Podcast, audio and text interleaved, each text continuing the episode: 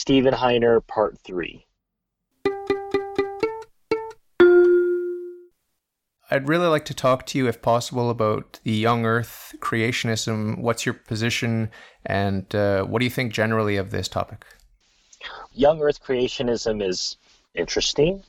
It interprets creation as happening through literal days, the 24 hour cycle, and that the Earth can be anywhere between 6,000 and, and 10,000 years as far as my, my research and my, my reading on it has been. And it's not a unattractive idea, but it's not anything the church either supports or rejects explicitly.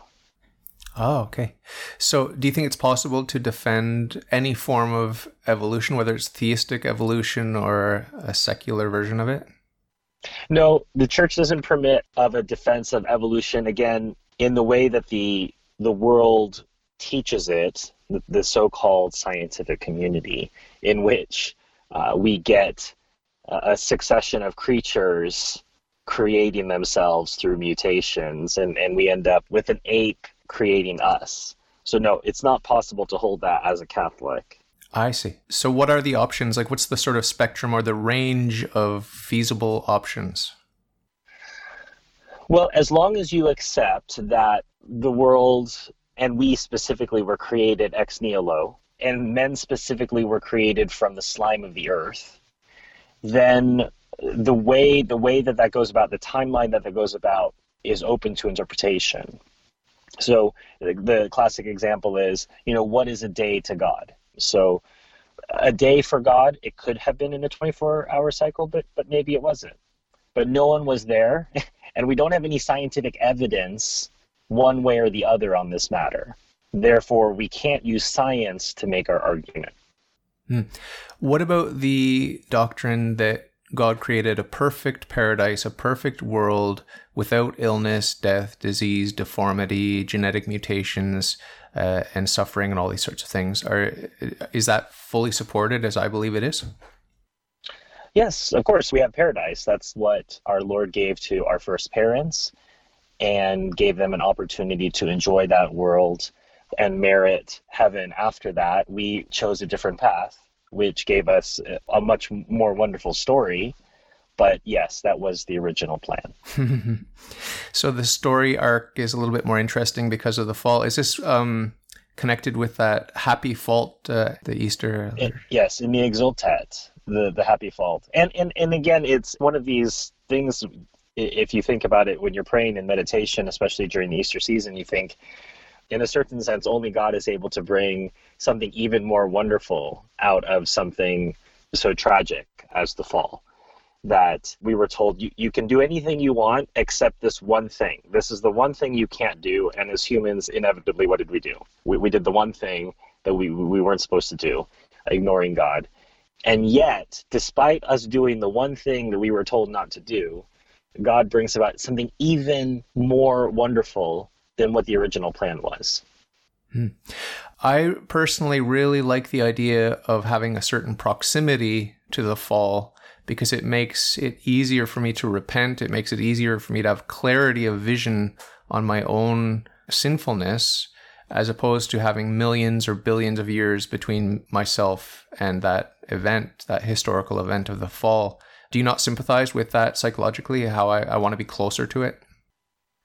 I, I, I understand that sensibility. I myself have not been able to imagine millions and billions of years as I've gotten older and I've learned my faith a bit more and I've read.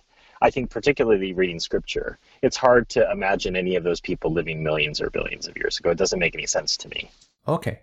So I don't really see how your position differs from mine in terms of creationism. Can you just sort of uh, talk about why you're hesitant to call yourself a young Earth creationist, other than the fact that the 24 hour day seems to be a, an obstacle? Well, because if I'm talking about young earth creationism so there's capital y capital e capital c right? And as you've said before this puts a, a, a, title on you. Now if it's simply an outline of the fact that the earth was created along the lines of what was told to us in genesis which is the word of god well then yes i have to be a young earth creationist that that is the bare bones of it. But if it says that it happened in 24 hour cycles the only reason i can't commit to that is because i don't have scientific evidence for that. Yeah i share your perspective completely. I, i'm not committed at all to 24 hour creation days that's irrelevant to me. But i think to your point how would i share this perspective with somebody who's not a catholic who doesn't hold the faith? I would point to the fossil record and I would look at the idea that there was a catastrophe along the lines of a flood.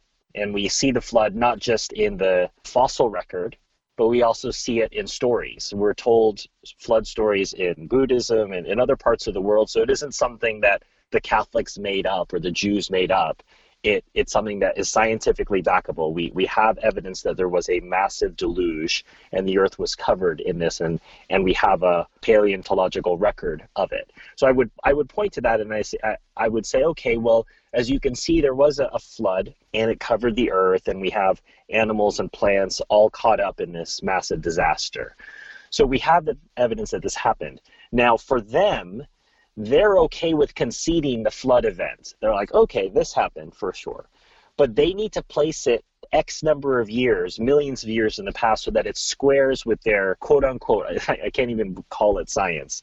The current scientific consensus is that the universe, as if anyone was there, is 13.8 billion years old, leading to the Earth being 4.5 billion years old, and so on. And so, if you concede that the the 13 point whatever billion, they'll give you a flood event some however millions or billions of years ago.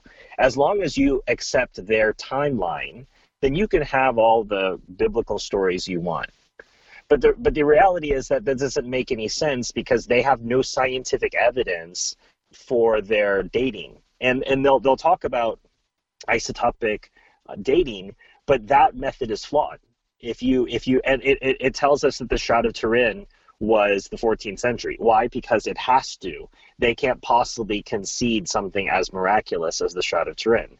Because if they do, they're ruined. It doesn't matter that they don't have the technology to reproduce the Shroud of Turin now. It doesn't matter that photographic technology did not exist at the time. They, they say it's from the 14th century, and yet it's the 21st century, and they can't replicate it. So isotopic radio dating is, is flawed. You can put samples in there that will give you a date in the future, which doesn't make any sense. And so if we follow their theory, then there's still no evidence for what they're postulating. They, they have no proof that the Earth is X number of years old. So, going back to your original question, why don't I call myself a young Earth creationist? I can't prove that there were 24 hour days, but I can look at the fossil record and say there, there's evidence there's scientific evidence that supports something from the account that I believe in. I believe in the Genesis account. I believe in what it says in Scripture. And in Scripture, there, there's talk about a big flood. And we have a fossil record to back that up. And that would be, I guess, a way to start a conversation with someone. I used to be disturbed by the sort of forgery or the fakery of a universe that looks to be millions of years old. And then Hugh Owen of the Kolbe Center, uh, one of his videos somewhere or one of his talks somewhere, he mentioned the six jugs of water that were miraculously transformed into wine. And that wine, of course, has a history. Uh, the grapes took time to grow and then to ferment and so on and so forth. So there was sort of a quote unquote fake history in those jugs of miraculous wine. So that put me at ease right away with this idea that God can set up a universe with the stars already in place, and He didn't need to go through any sort of stellar evolution scenario. He didn't have to do that, just like with the wine. Can you just comment on that uh, on that perspective? Yes, I mean, I think too, you have to remember that everything is set up exactly how God planned in, in the time. If we think about when was it that Our Lady conceived, when was it that our Lord was delivered, where he was delivered, the time period, Roman Empire.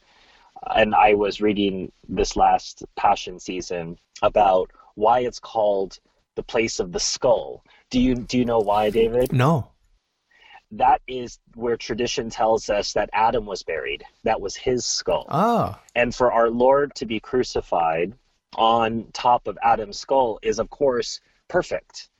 but God would know this. God would know this is where the road for carrying the cross ends. This is where Golgotha would be. And I hesitate to call it poetry because it, it's much, much more than that. But this this idea of completion of cycles, of course, th- this is the perfection of the mind of God that He would have something like this. Whereas humans, we would say something silly like, "Wow, what a coincidence!" but there obviously there's no coincidences with God. So when you talk about the timing, when you talk about development, that's just the way that the perfection of his mind is arranged. For us, we can't see it as anything other than miraculous, I suppose. Uh, a lot of atheists object to the fact that God orchestrates and that he intervenes and that he knows in advance what we're going to do. And they seem to think that that somehow negates the freedom of our will. But like I always say to those guests that say this, I know exactly what you're going to do when I stop speaking. You're going to start speaking. So, but I'm not the cause. I'm not the cause of, of your speech, right? Correct. In a certain sense, I would even I would even say if, if we want to look at it from the God's point of view, if we're if we're standing somewhere where we can see someone is about to get into an accident, and we know, okay, if this person doesn't turn, this is going to happen and I could shout at the top of my lungs to try to stop them. It's not going to change the fact that they're likely to get into an accident just because we're set aside in a perspective in which we can observe something. So, in the same sense, God stands outside of time, He is in the eternal present. And so, for Him, there is no past, present, or future. It's just all a, a continuum. And so, for Him, He just sees everything as it occurs, but it's not. It's not on on God, and again, it would completely violate our free will for Him to continuously intervene to stop us from doing bad things or to make us do good things. That's that's not His job. Yeah, you know, when we watch a good movie, we see the beauty of how things fit together, and people really enjoy seeing the connections and they get a, a, sense of mystery and there's a sort of magic how things fit together and it was meant to be. But when God's involved, they don't like it. Why? Why is that psychologically? Because remember that faith is a gift. So if you find something to be wonderful, but then you try to set them against the backdrop of something you don't have, which is faith in God, these people will automatically reject it, even though it goes along with their instinct that this makes sense and I, I really find this as you say, enchanting. But if it has to do with God, I reject it. That's just a, a sort of, in a, in a sense, a consistent narrative for them. If it has to do with God, I reject it. And even if it's something that I like. I want to talk just briefly about Eve and Adam's rib. He, why did God choose to do that? He could have done uh, anything he wanted to do. He could have made her from the slime. Can you just talk about why he might have chosen to create Eve from the rib of Adam, please? I think going back to this idea of everything God does have having a reason and a purpose, it gives us a sense of dependency upon each other. So even if you don't end up getting married, because obviously some people become nuns and, and monks and they're still part of the story as well, this idea of dependency that one was created from another. So in one sense, one isn't complete without the other. And and God himself said it is not good for man to be alone. So I don't think he's only speaking about that in relation to our fellow humans. I think also it's to speak to the restlessness in our own heart regarding him. So he says it's not good for man to be alone. We have this companion. It's a larger narrative of we're supposed to have friends, we're supposed to seek God, we're supposed to seek society. And that this is only going to come about through the union of man and woman. You can't have hermits in the desert unless someone had them in the first place. So I think it's part of that mystery, and it's a, in a certain sense it's essential that we were created in tandem in in the way that it is described. We're one flesh. Yes. One thing I've been meditating on recently is the fact that Jesus Christ took his flesh from a human being, Mary. And I think it makes sense that they share the same genetic code. Have you ever heard anything about that to indicate that? Well, I mean, other than other than we know the science behind how a child takes DNA from parents. Yes. So that makes sense to you? Yes, I, and also this dovetails with Our Lady's Immaculate Conception, So why, why bother to have an immaculate conception if you're not going to take your, your human matter from this woman? And if you do take this human matter from this woman, you necessarily take the DNA that, that comes with. So we know that now because of the of the studies into to DNA that you're going to take this code from your mother and our Lord took it from an immaculate vessel. So I like to meditate on the fact that Jesus and Mary are one flesh. So in a very real way, it was Mary's flesh that was crucified on the cross. Is that taking it too far or is that Orthodox Catholic teaching? It's interesting. I haven't thought about it in this way. It was Mary's blood and fluids, etc., that had nourished our Lord, that created that flesh. So we know that that flesh could not have been made without her physical contribution. And knowing about the seven sorrows of Our Lady and knowing that his passion causes a sword to pierce her heart makes me favor that idea of your meditation of of her being in a sense crucified with him uh, as to whether that's actually her flesh, we can say that you know, her DNA contributed to that flesh, certainly, but it's obviously our Lord's flesh and his redemption for us. But she contributed to that flesh. Sometimes people talk about twins having a sort of um, action at a distance. One of them is in danger, the other one feels it. One of them is in pain, the other one feels it. Maybe it could go a little bit further, but at least that much I think we could grant. No? I would say, yeah, I would say our Lord and Our Lady were at least connected this way, it would seem to me. And my father was a fraternal twin because he's passed away. But he, the things that I would observe between him and my aunt, and then this is just a, a twin. This is a human, you know, human level between our Lord and Our Lady. I think it would be taken up even more. And I was thinking about this recently. Again, we're recording this not too long after Easter, and Our Lady is the first person our Lord goes to see. And of course, Our Lady was with him all throughout the Passion. And so that connection, physical, spiritual, mental, I don't know that there was a closer connection of any humans in, in history. Can you talk about the different dangers of rejecting Mary for the Protestants? I think that the, the challenge is that if we look, going back to this idea that nothing's accidental for God, that He plans out everything, that we don't we don't have any reason to think that our Lord would have mis- taken a misstep here with Our Lady and, and just had her be somebody random. I think that's the the challenge that if we if we know that there's nothing random with God, so if I can get a Protestant to concede that God has a reason for everything, all right. If God has a reason for everything, why would He just make pick someone random off the street? If you yourself, and uh, again, this I think of our Lord saying, "If you, being evil, know to give good things to your children." Dot dot dot. So if if God, being God, can pick His own mother, is He not going to pick the the best mother possible? If we as humans, being evil, would pick a great mother if we were in the position to choose our own mother, why would God just pick anybody? It doesn't make sense if we would pick someone special, God would certainly pick someone special. And not just someone special, but the most special person ever. The other problem is if she's not immaculately conceived, then you have our Lord being born into original sin, which makes it theologically impossible for him to redeem us. So, so Protestants, I think, sometimes in, in hating Our Lady so much, don't realize the theological trouble it gets them into by not saying she's immaculately conceived. And strangely, Muslims, because of their you know weird made up religion, they think that Mary is immaculately conceived. Really? Yes. Well, because as you know, uh, Mohammed just cooked up his religion at, from a mixture of Judaism and Christianity that was in North Africa at the time.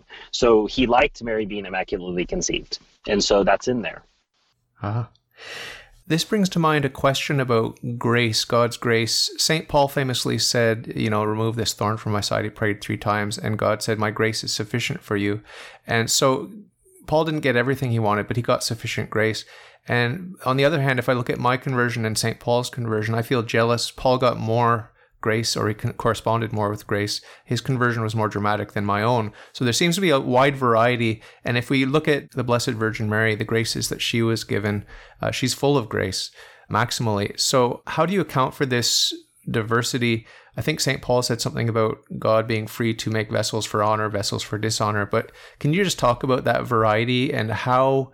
Uh, how to explain that to a non-believer because a non-believer asked me about that recently and i just said it's a great mystery but uh, you might have something more to contribute. Well from from the christian side i would refer you to to the litany of humility. So we we ask that if someone people will be holier than us provided that we become as holy as we ought. As a christian we accept that people are going to have different levels of grace. But on the human level if i'm speaking again with a non-believer the idea is that we all have different gifts. Some people are more gifted in one area than another. Some people are gifted in all the areas. You know, we meet these people and and it seems that they're physically gifted, mentally gifted, emotionally gifted.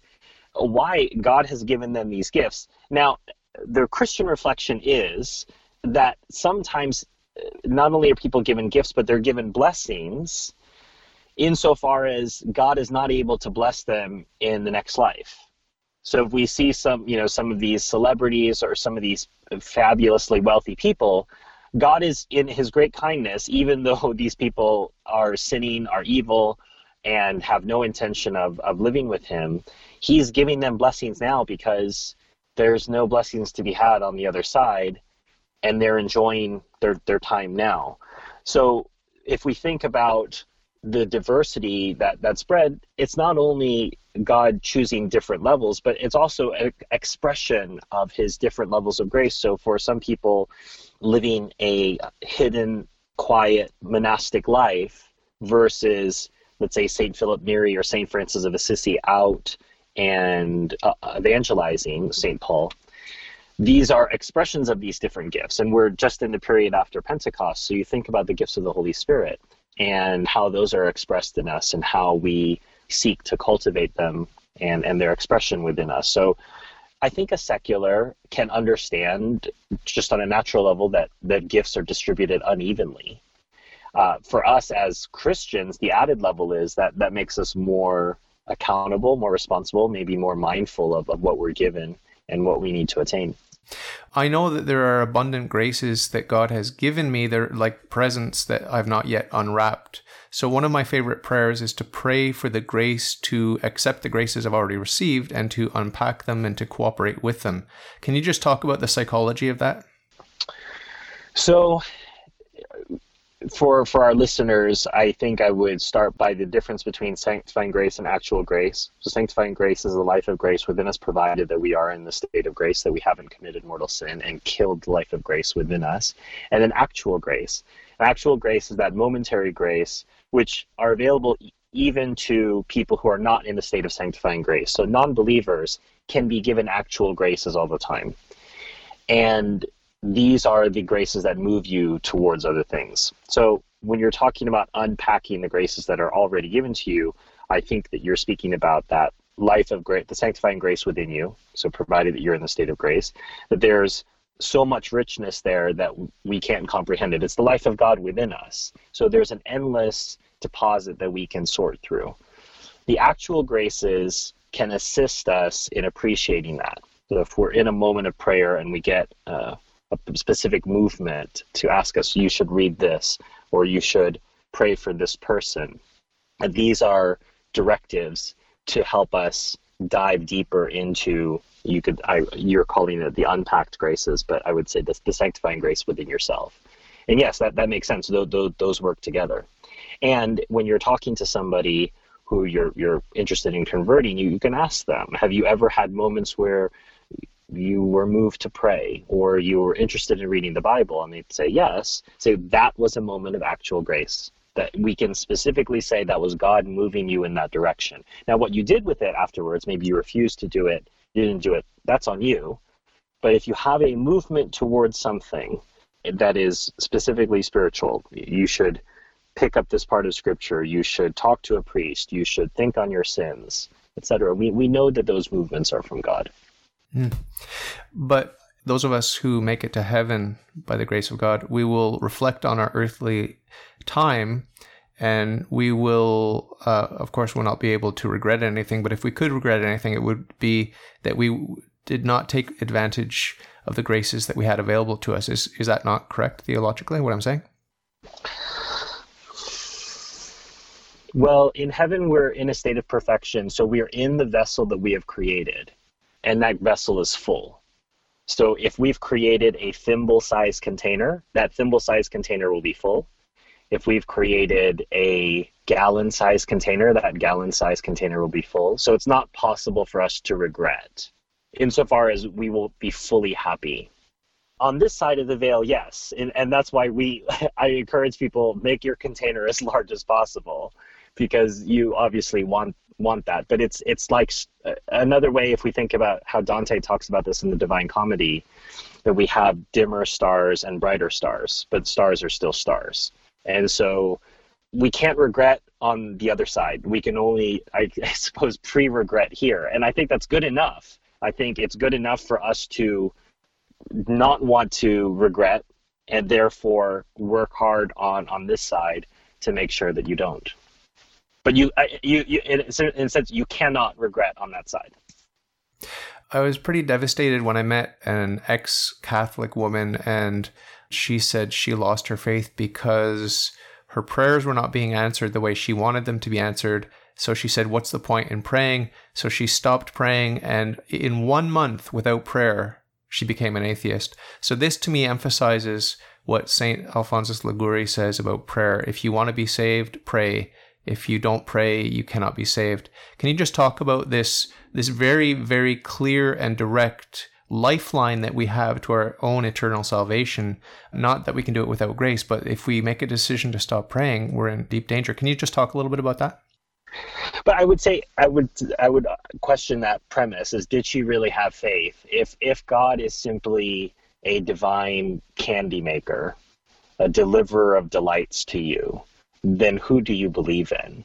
You know, what what is this entity that you believe in? So if that was the entity she believed in, well, she didn't believe in God in the first place. Well, she didn't want candy. She wanted her sick child to survive or whatever it was, something tragic and and uh, you know, it was a big deal. It wasn't just a, a small thing she was asking for frivolously. You know.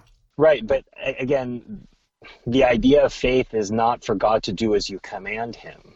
So I told you that this is what I wanted and you gave me something else. Our job as Christians is not to question. In fact, if we look at all the spiritual writers, the spiritual writers always say that the superior position is always to dispose yourself completely to God's will, to not seek your will at own. It, it is a lower class of spirituality. Not that there's something flawed in that, uh, it makes you sinful, it doesn't. But it's a lower class of spirituality to demand your will in a certain situation like god i want my father to live in this sense. It's much preferred to say god i want your will to be fulfilled in this in this particular case. That's what i want. I always want my life to be conformed with what you want for me. And so if we talk about faith and specific circumstances like this the tragedy the death of a sick child that is a horrible thing i can imagine especially for a mother but it's a much greater tragedy to impose your will on God and to say, this is how it's going to be. And if you're not going to be this, I'm going to take my marbles and go home. And I'm done with God. It, it was a severe test, but that test broke whatever faith that she had. And God tests those whom he loves. He doesn't test idly. He tests so that we can express our virtue, so that we can express our faith. That's what we saw with, with Job. He doesn't permit us to be tempted without giving us a triumph if we stand up for him. And so in this sense that prayer is not simply this this great conversation that we have with God, but it's an ongoing submission to his will and an asking for it because we as stubborn humans don't want to. We we always want our way we want and you'll especially i'm visiting the united states uh, at the at, at this time and i remember here in this country they're always big on substitution. So can can you bring this with peas instead of carrots? Eh, whereas i live in france normally and you'd be thrown out of the restaurant if you asked anything like that. So we're very much into things our specific way not just in the united states but but everywhere and, and with our own will. And it's important to keep in mind in prayer to always be asking for the grace to conform our minds and our hearts to what God is asking for us and to accept our disappointments because there will be many disappointments. I mean, in, in a certain sense, I would reframe for this lady and say, all right, you're disappointed with what God said or did in this specific situation. How many times have you disappointed God? So I think if we don't make it about ourselves, and if we remember that prayer is always this ongoing conversation, I think sometimes I struggle with this a bit because when I was younger, I would see prayer is more petition. I'm going to tell God what I want. I got to a certain point in my life where I was doing the things that I wanted and providing for myself. And, and I thought, well, I don't really want to ask God for this. Like, I can do it myself, uh, which is, of course, a silly way of thinking. But to put it to Him and, and say, this is what I'm thinking, this is what I would like, even though He knows, even though He's God. It's the same thing Protestants say, well, I can just confess my sins to God directly. Okay, but it's a lot harder to say it out loud, isn't it? And to another man. And there's a psychological purpose for confession. What it does for us psychologically, how it helps us to move forward. Same thing with prayer. There's a psychological purpose for prayer. It helps us articulate the things that are on our mind, on our heart, and to put them back to God. He, he knows it, yes, but it's important that you say it. It's important that you have this conversation with Him because He desires this conversation with you. And we fulfill his will by having these conversations. Back to the quote that you said He who prays is saved, he who does not is damned. That's just the reality of it. I, I want to go back to something you said about the uh, Shroud of Turin and uh, the miraculous in general. I was just reading about the House of Loreto. I hadn't really heard much about that before. Uh, it really struck me as an interesting miracle for many reasons. Another one of my favorites is Our Lady of Guadalupe with that tilma. What prevents non believers from acknowledging these facts, which really should move someone to submit to God Almighty?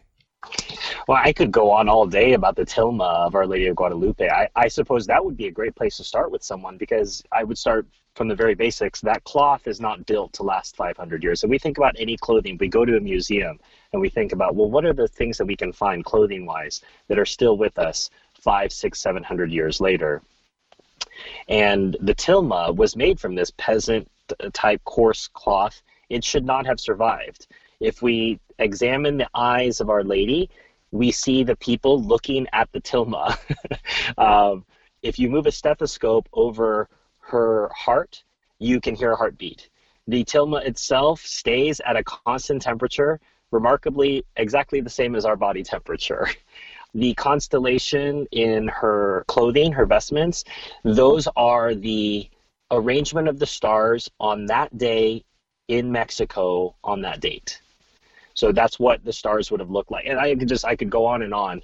But you, you look at all that, and so if I place that evidence, which I have on occasion, I say, okay, I know about this thing. They're gonna say, all right, Stephen, that's fine. You're telling me all this, but I'd have to see it. So they're they're going a little St. Thomas on me. That's fine. I, I'll, but then I'll say, okay, if I bring you to Mexico City and we see this thing, will you believe?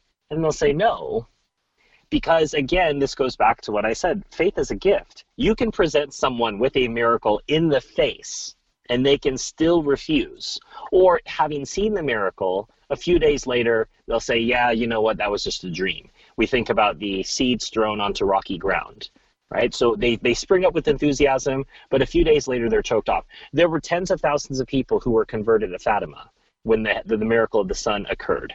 And did all of those people go on to become saints? I can hope that some of them did, but some of them a few days later they're like, yeah, that sun miracle thing that was that was just a dream, and they went back unfortunately to their ways. So you can confront people with miracles, not just documented miracles, but miracles in their own lives, and they themselves will then choose to do otherwise. So I would say Our Lady of Guadalupe is a very uh, favorite. Uh, all the stories of Padre Pio. There's Padre Pio flying, Padre Pio bilocating, there's in the United States, I think it's in New Mexico, there's a famous special staircase that was made for some nuns by, from all accounts, St. Joseph, uh, which, which makes sense, obviously, being a carpenter. He built this, this staircase, which, which is still there. You can go and see the staircase yourself. It, at the at the very least, naturally speaking, the staircase seems to be uh, wondrous. How, how could someone have made this? There's no nails.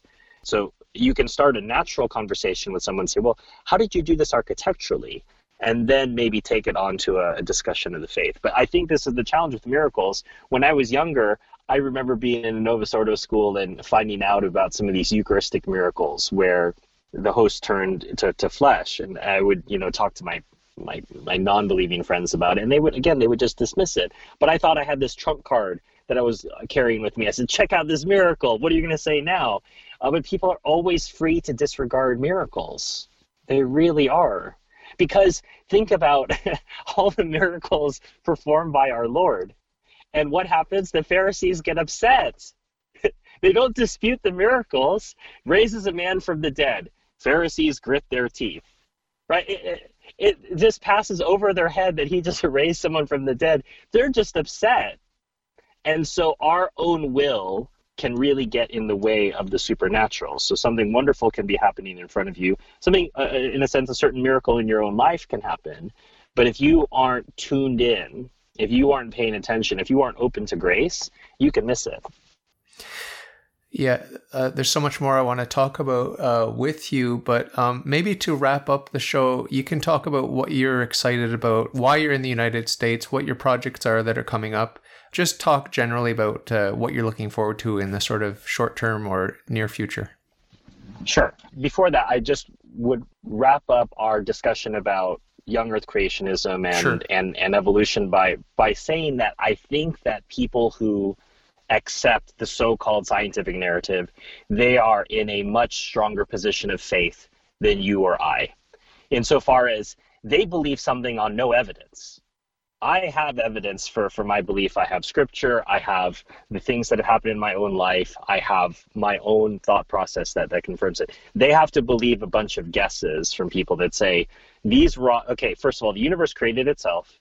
Then a bunch of rocks hit each other, created the earth, and then lightning struck the water and some amoeba crawled out evolved itself and then some number of years later hamlet was written by shakespeare so that's what they believe which to me is the biggest leap of faith in history. I, I can't imagine someone who has more faith than an atheist right? They have to believe this ridiculous narrative.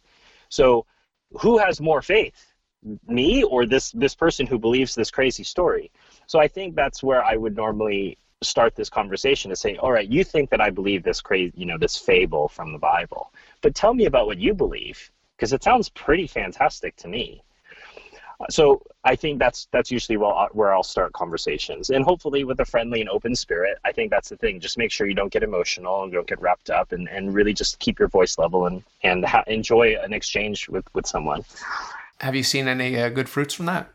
I think I just nor I'll normally get resistance insofar as like they'll say, all right, even I can see that your explanation's only slightly better than mine. So if they're willing to concede that it is possible for there to be a creator, they'll still say, Stephen, you don't have any evidence that there's a creator. You only have indirect evidence. So this goes back to a recurring theme of our conversation today. It's the gift of faith. You can't give that to someone. You can't impose that on someone. They have to accept it freely but it's there for anybody who wants it. They have to ask for it, though. If they weren't born with it, if they weren't given it at a young age, you have to ask for it. Yeah, I wonder if the family that Maximilian Kolbe gave his life for, I wonder if they were touched and converted, if they received the gift of faith more readily at that point. Maximilian is my, was my uh, confirmation saint, and I don't know the fate of that family. Uh, it'd be interesting to follow up with that. Hmm. But it's possible that that act of love could have softened their hearts, yeah? Yes, well, uh, we have a saint uh, who who uh, was attacked by somebody, and he ended in his turn ended up becoming a saint as well. Maria Goretti's killer. Yes. So, what am I doing in the United States? So, I'm here visiting my family. I have 13 nieces and nephews here and they they're growing up very quickly. So if I don't come and see them, they'll be all grown up before I know it. So I, I'm here to see family. I'm here to uh, work on some business, including recording some some podcasts for Restoration Radio, and also to engage in some other business projects. I'm recording some some courses, some video courses, and doing some collaboration on on another startup that will be coming out next year. And in between that, exploring the great natural beauty of the United States. I always say that it's pretty hard to find a country that's got a better collection of national parks than the United States. The diversity, everything from Joshua Tree and Grand Canyon to Mount Olympia to Yellowstone, Yosemite. It's, a, it's an all star cast of national parks. And so I'm in between business and family. I'm going to be seeing some of these national parks. I'm pretty excited about that. Yeah. And uh, I guess the Grand Canyon is a good uh, talking point for evolution versus creation. Lots to say there. And I think the, the science is on our side there. Uh, a lot of new science about sedimentology and all that sort of thing. There's there's there's no opposition between science and faith. The question is, is your science good, or is it a bunch of guesses driven by an agenda? Thank you so much. I've got to run off to work now, but okay. Well, I, I enjoy having these conversations, and we'll we'll talk more soon.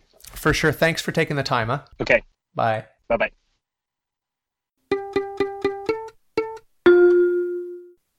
If you like your worldview, if you think it's swell, if you've got some questions, ask me and I'll tell. All you got to do is ask. All you got to do is ask.